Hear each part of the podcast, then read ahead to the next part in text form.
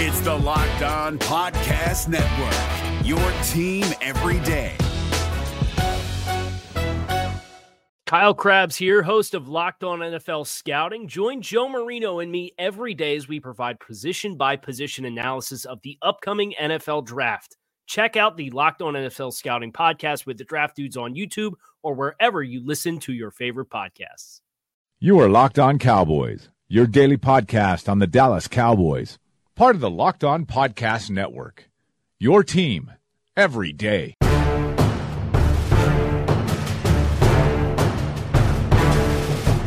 Welcome back to the Locked On Cowboys podcast, part of the Locked On Podcast Network.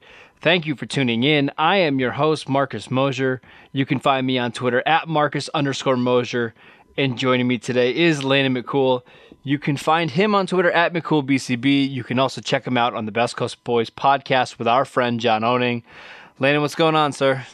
I can hear you uh, f- from your ham radio operations that you, you're clearly doing in a closet somewhere deep in the Antarctic plain. I am assuming. I'm in my igloo doing this podcast for you guys right now. It's it's it's amazing out here. But uh, enough about my weather situation and the climate that I've decided to live in.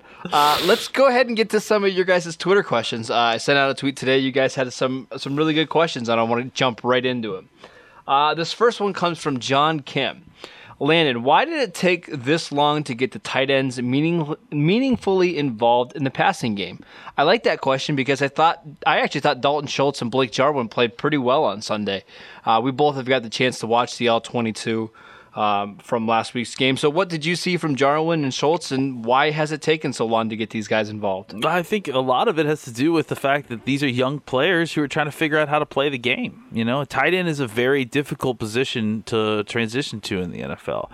Uh, you know, we talked about when Schultz came into the league, and and and you know the one of the advantages that he would have uh, coming from Stanford is that Stanford kind of teaches you know it's more of an advanced class for tight ends, you know, the coming into Absolutely. the league. You know, they, they, they, they kind of do a little bit closer to what NFL tight ends are asked to do uh, while they're in college. But but beyond that, I, I think you know it's it's just a very generally difficult transition because think about what a tight end does. I mean, tight end is a is a you know a cog in both parts of the offense, uh, and and they do several different things. You know whether it's run blocking or pass blocking or uh, you know out for, going out for uh, going out for passes, and then that itself is its own category of receptions. I mean, running the routes inside versus uh, you know complicated defenses is its own difficulty. And and so you know all those things all those techniques have to be earned and learned and, and that's not an easy thing. And so both of these guys jarwin who is a second year player but I, I would say might have been you know just kind of in the same spot where Schultz was, where you know he came from a place in Oklahoma State where he was essentially an H back. I mean, I don't know how much he even played with his hand on the line of scrimmage. Um, so you know, a lot of that is was having to be learned, and you know, and I mean, we're not even mentioning Rico Gathers, who hadn't even played football previous to this until from eighth grade. Great. So when you take Swaim out of the equation uh, of a, of an already very inexperienced tight end group you know now you've got some real experience at the position. So they're getting on the job training this entire season. Um, and I think what you're seeing is, and, and you know, if you listen to what we, you know, people like me and some other people that were at training camp talked about, they use the tight ends a lot. I mean, they, they tried to get them involved a lot, and they, they had faith in some of the talent at tight end. They clearly liked Jarwin a lot, and he was doing a lot of things in practice. But uh, you know, doing that in training camp and transitioning that to the an NFL game at live speeds is a difficult process. And I think, you know, we it's taken 10 11 12 13 games to for these guys to get their head speed up to where the NFL is and I think what you're seeing now is that they're comfortable uh, you know they're they're I mean pe- you know people like like Jarwin it, it was more about just getting him used to the speed and getting everything and now he's using his athleticism but but someone like Schultz what you're seeing is that Schultz is doing everything correctly you know it's like he's got his assignments down and he's doing things like you know, the, what was really impressive was that that little ten yard turnaround, making himself available as the hot read. Um, you know, it was, it, it's just a very simple play, but it was the absolute correct play. He made himself available quickly for Dak on a blitz uh, and was able to catch an easy pitch and uh, catch for 10 yards and a first down. Um, you know, I just think like stuff like that and just them executing their assignments properly uh, as opposed to maybe not being so sure or maybe not you know uh, completely trusting what they're seeing it makes you play better and i think what you're seeing is that these guys are developing projecting forward so let's say the next two years which player do you expect to have uh, a better career or maybe just be the better player blake jarwin or, or dalton schultz? Because i'm starting to have questions about it now because i thought jarwin's game on sunday was easily the best i've seen him in his career so far. I mean, I think right now they're you know they're the two sides of what this team likes in their tight ends, right? We, I think, and we, t- this is a, a, trope or a, a, a, a categories the of slotting of tight ends that we talked about all the way back to training camp, right? Like they like having a jack of all trades, uh, uh, a guy that can do everything for them, and then they like to counter that with a guy who is more of a receiving tight end, a big body guy, but a guy who could go right. out and, and, and catch the ball. And I think that's the what you're seeing. Swaim is your kind of do it all because I mean, if you go and watch this game, Swaim was lined up all over the place, was do, asked to do all kinds of different things, you know, run blocking. Uh, I saw him pass blocking, uh, uh, not Mar- Michael Bennett a couple different times.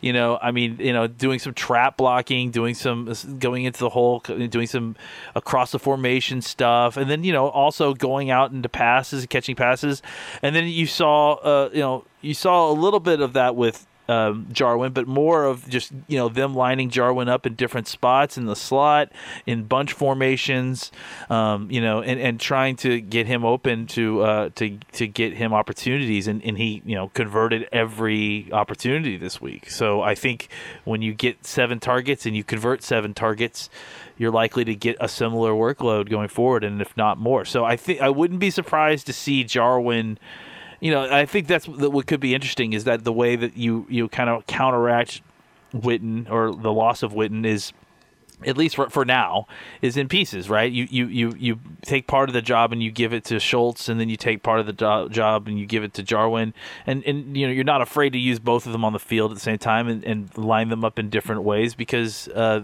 you feel like the versatility of Schultz gives you a lot of options there, and the you know playmaking ability, the athleticism of of Jarwin uh, allows you to you know kind of try to get create mismatches, try to get him in the slot, try to get him uh, open in interesting ways, and, and get him the ball. Jarwin reminds me of what I think people were expecting Gavin Escobar to be. You know, this big yeah. athletic tight end that can make plays after the catch, that has a big catch radius. It just never worked out for Escobar, but I think Jarwin can be that type of player. Um, but I think you're going to need to pair him with a do-it-all guy like Schultz, and you know, hopefully going forward, uh, I think Schultz is a guy that needs to get a lot stronger. Please feel free to correct me if I'm wrong, but it, I feel like his technique is good. If you could add some weight this offseason, yeah. add a little bit of bulk, you're going to see a much better player in year two. If you would agree with that assessment, yeah, I would. I would say that the thing that makes it work right now is that he has excellent technique and that that was right. the thing that you watch at Stanford too. His tape is that he is super well positioned in all his blocks. He understands the he understands leverage very well for a young player.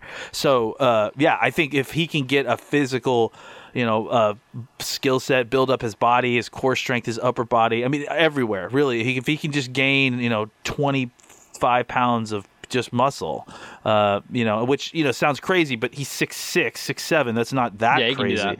So I, I, think you know it would really accentuate what's already there. He's got everything he needs in his technique and his skills. He just needs a, a body that can really you know take advantage of of good technique and leverage we're going to have to have a conversation sometime about what the Cowboys should do in free agency regarding their tight end situation because Geoff Swaim is projected to be a, a, a free agent.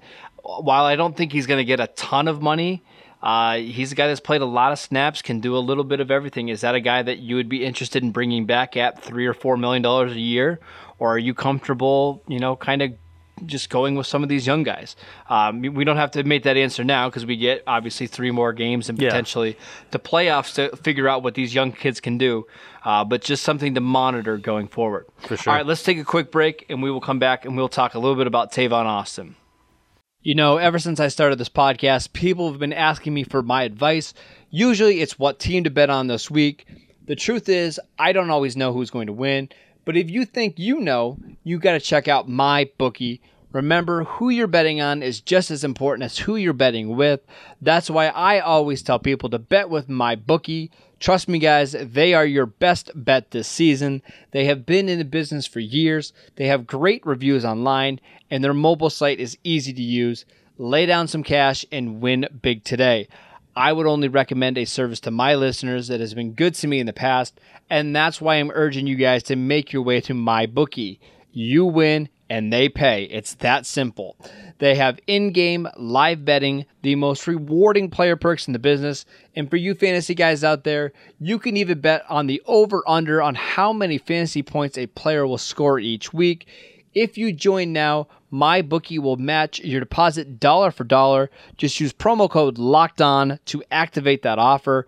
Visit my bookie online today. That's my bookie and don't forget to use the promo code locked on when creating your account to claim the bonus. You play, you win, you get paid.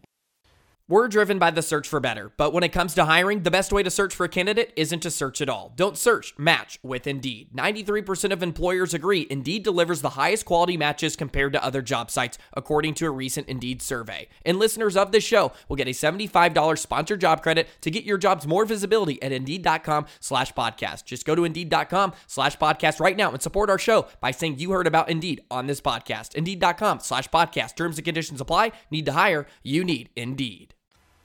All right, Tommy wants to know could the possible return of Tavon Austin improve the red zone offense or special teams in any meaningful way? What do you think, Landon?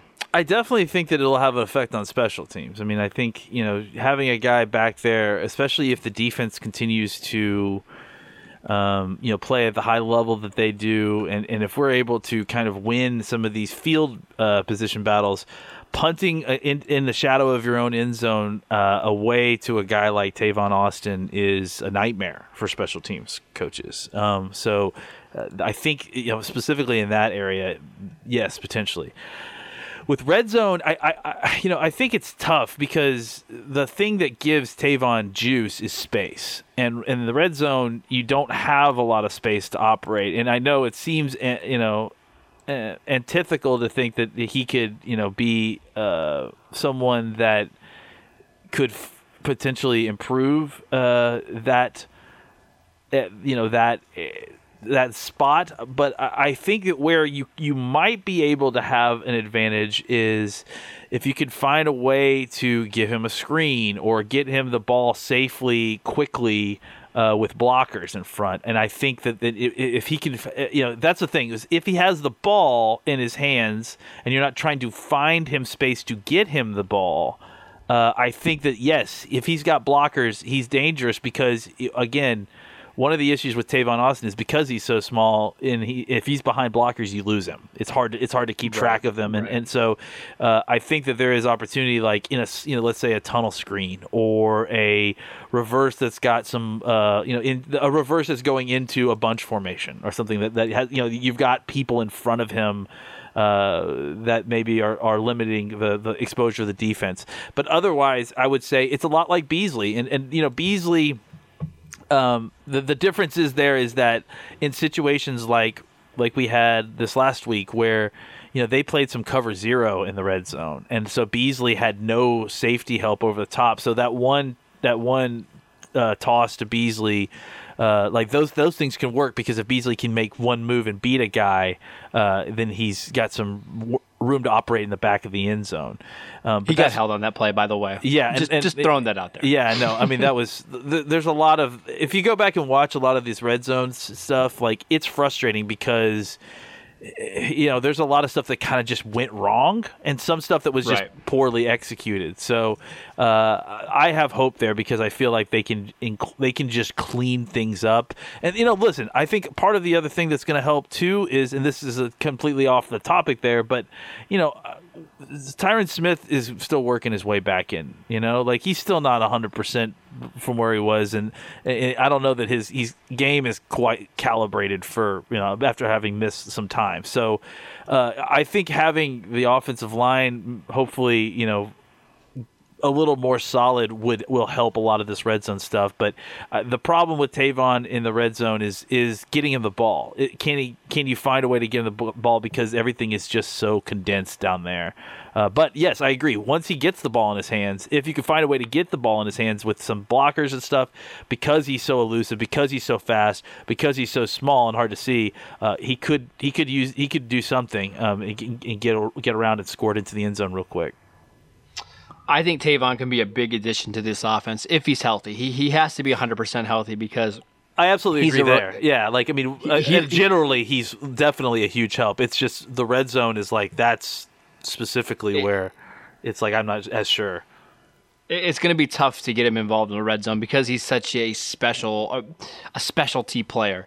Um, I, I do think special teams has been a problem for the Cowboys for the last couple weeks, not only on punt returns but kick returns. It, it just hasn't been a great unit. So I do think he can maybe help a little bit there. You talked about Tyron Smith a little bit. We have a question about him from Andrew. Is there any reason to be concerned about Tyron Smith's three holding penalties on Sunday? I know he's banged up, but I was starting to have Flozell Adams flashbacks. Um, I, I really quickly before I let you talk about this, uh, the N- ESPN had a really interesting article today about offensive holding calls in Week 14. Uh, going into this week, I don't. Did you happen to see this article? I didn't actually. Maybe you did. Going into this week, the NFL told referees to enforce offensive holding uh, more this week. They said that too many times players were getting away with holding. Uh, so they this week in Week 14 alone, there was a 42% increase in offensive holdings across the league. Uh, with Tyron coming back from injury, playing a good pass rush, I think they were being a little bit more ticky tack on some of the calls. Two of the holds on Brandon Graham that Tyron had didn't. I, I mean, th- you can let those go 99 times out of 100. I mean, those are just pretty soft calls. So, in that regard, I wouldn't panic too much. That was just the league trying to enforce something in a nationally televised game. So, I wouldn't panic too much there. What did you see from Tyron on the field uh, from the All 22? Yeah, I mean, I, I think there were definitely some. That's interesting because th- there were definitely some uh, some ticky tacky calls. Of the, of the three, I would say one was definitely ticky tacky, one was very borderline, and one was definitely a hold. Um, I agree. I think that uh, you know part of the issue is again that he hasn't played. I mean, what? How? How did? He, was it two games that he missed? I think. Um, but well, it, it was the Thanksgiving game, uh, the Saints game, and then you know the end of the Falcon game. So yeah, about what, Oh, two and a half two and a games. half games. So you know, really, um, I think uh, it's it's really more just about calibrating things. I, I don't know that he physically struggled, um, but I think that he also like he struggled with things that I think he was out of practice with, like. Um, you know, they had to stop running outside. They had to stop doing some of the normal, you know, pull and toss stuff that they did outside because Tyron could wasn't hitting his targets outside. You know, and I think that's when you talk about a big guy trying to hit a little guy. That's about technique, about getting outside, breaking down, finding your target, and eliminating it. I don't know that that. I don't think that that uh, his stinger or his elbow is the reason that he couldn't get there. You know what I'm saying? So, Sure. um, I, I, so I think that, uh, and and let me just go ahead and back right up. I will not stand for Flozell Adams slander on this podcast. Flozell was good, man. Flozell was Adams great. was a very good tackle. Yes, he got called for holding a lot, but Flozell Adams was a great player on a team that many years had no good players, and uh, Sure. finally finally aged into a, a, a, a, a nice offensive lineman later on in his career. But uh, we will not stand for Flozell Adams slanders he- slander Did, did here. you know? Flo- did you know Flozell was deaf in his right ear? I did know that. you know- it was it affected his draft status because people didn't think that he could play uh, right tackle because of it. he, he should have played. He should have played right tackle in his whole career, right? I mean, if his if his right ear was deaf, Well, uh, I thought it was his left ear that was deaf. Maybe that's what it was. Yeah, uh, but it, it it doesn't matter because he overcame it and it was never a problem, and he played both sides, if I'm not mistaken, without any issue. So He did. As yeah. he went to the Steelers, he switched over to the right side. That's So, right, yeah. Um, let's take this question from Matt. Who would you, or would you rather be the number three or number four seed this year? So. The playoff picture in the NFC is almost set. I mean, we kind of know at- least five of the teams that are going to be in the playoffs. The Seahawks are going to be the fifth seed. The Cowboys are likely going to be the fourth seed. The Bears are going to be the three seed. Uh, that sixth seed is a little bit up for grabs. It could be Minnesota. Um, it could. It actually could be Green Bay. It could be Philadelphia. Who you know? What spot are, are do you feel more comfortable being in? The three or the four spot? um, Because if you're the four, you're going to probably have to play Seattle. If Yeah. you're the three, you'll probably get a team that finished the season pretty hot. yeah, and that's always. Uh, I kind of think that, um, I, you know, I- it really is more about who we're playing. You know, so uh, Right. I, I, I kind of think that uh, I would probably want to play Seattle. I think. I don't know. You know, I, I think. I, I'm not afraid of Seattle. I- mean, I think Seattle could obviously win that game, but I'm not afraid of Seattle coming to Dallas without Earl Thomas. You know what I'm saying? It- Yeah. That first game they, they played, Earl was the difference in the game, and we didn't have Amari Cooper. Yeah. You you you, you changed the location of that game. The Cowboys' defensive line's playing better. I don't think that's a game where you're worried that you're going to get outscored, you know, right away. I think I- that you know, I- the I can't Cowboys would love imagine- to play that style I'm not of af- I'm not afraid of anybody that we would play at the third or fourth seed if we're playing at home. Like you know, what I'm saying like maybe I'm depending on the person, I might be a little nervous going going to Seattle or Sure. going to Minnesota just because you know history of those buildings and those are tough, tough places to play. But um, yeah, like You know I- what? You know I- what's very realistic though. that they If the could play Cow- Green Bay.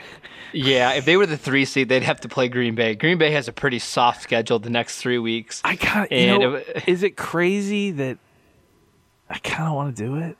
Like I, like I, yeah, you're like, crazy. I don't want. I don't want any part of Aaron Rodgers again. I, I, No, I know, you. I know you don't, but like for me, like, uh, it, like it's almost like, all right, you, you, you wanna, you wanna exercise some demons? Let's exercise some demons. Like, uh, you know what I'm saying? Like, because here's the thing. Let's say you beat Green Bay. Let's say you do it. Imagine how on fire this team would be if they beat Green Bay in a playoff game. Like it like this team would light up like a Roman candle. It would be so hot.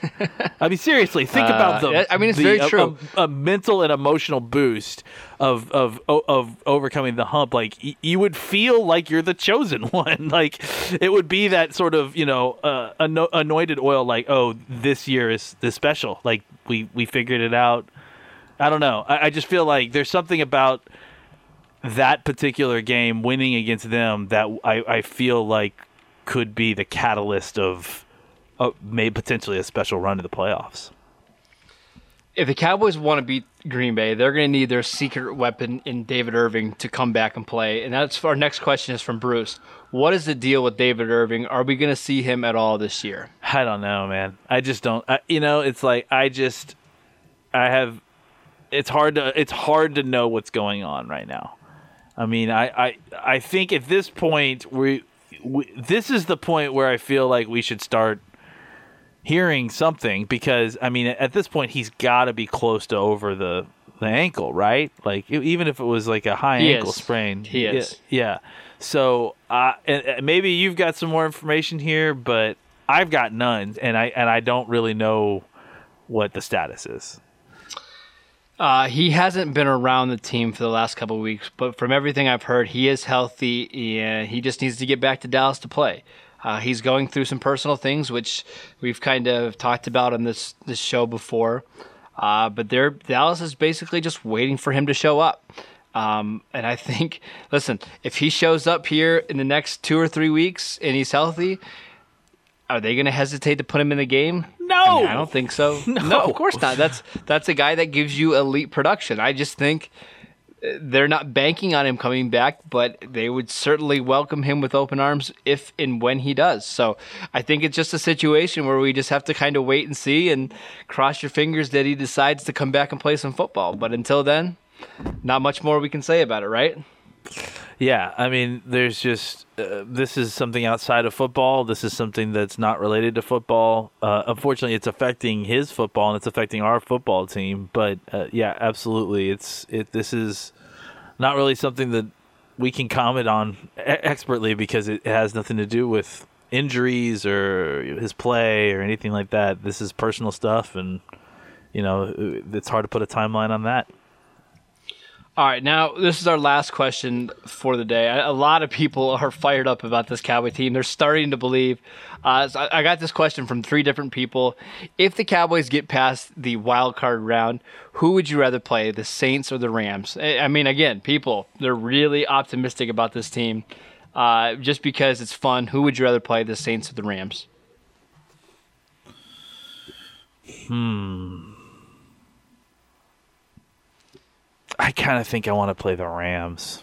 I agree. I, I don't. I, I, don't. I don't want to go to New Orleans and have to play New Orleans again. Like I, I feel like a Saturday night, a Saturday yeah, night game. No, L, dude. Uh, someone who lives in L.A. Like these fans don't know what the hell they're doing. Like it'll, be, it'll be 50-50 Cowboy fans there. Oh, at least probably, and yeah, and I, I just feel like, uh, you know, McVay is fantastic and has been great, but you know he, we haven't seen him have ton of success in the playoffs yet. So um, I, I, think you know whereas uh, Sean Payton clearly knows what he's doing there. Um, so I probably yeah I think just the just the fact I mean especially after watching that Bears game right like like I think you can bully them up front. You really can. Yeah, yeah, you can, and that's always should have been the the the you know their vaunted offensive line is not quite as vaunted as everyone thought. You know,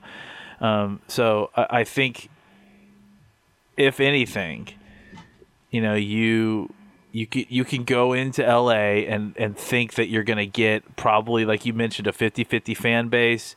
You, you know, you're getting a young quarterback, a young team um, that doesn't have the same kind of maybe stabilizing forces. It doesn't have the veteran leadership maybe that that uh, uh, at least on offense, right? That that can kind of slow them down.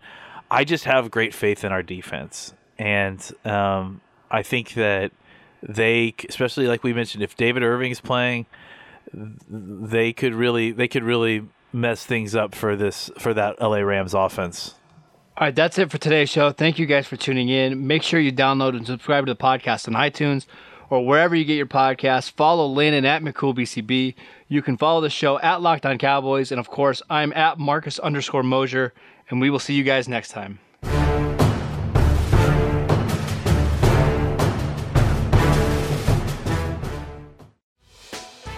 Hey, Prime members, you can listen to this Locked On podcast ad free on Amazon Music. Download the Amazon Music app today. Is your team eliminated from the playoffs and in need of reinforcements? Maybe it's time for a rebuild, or maybe they're just a player or two away from taking home the Lombardi Trophy.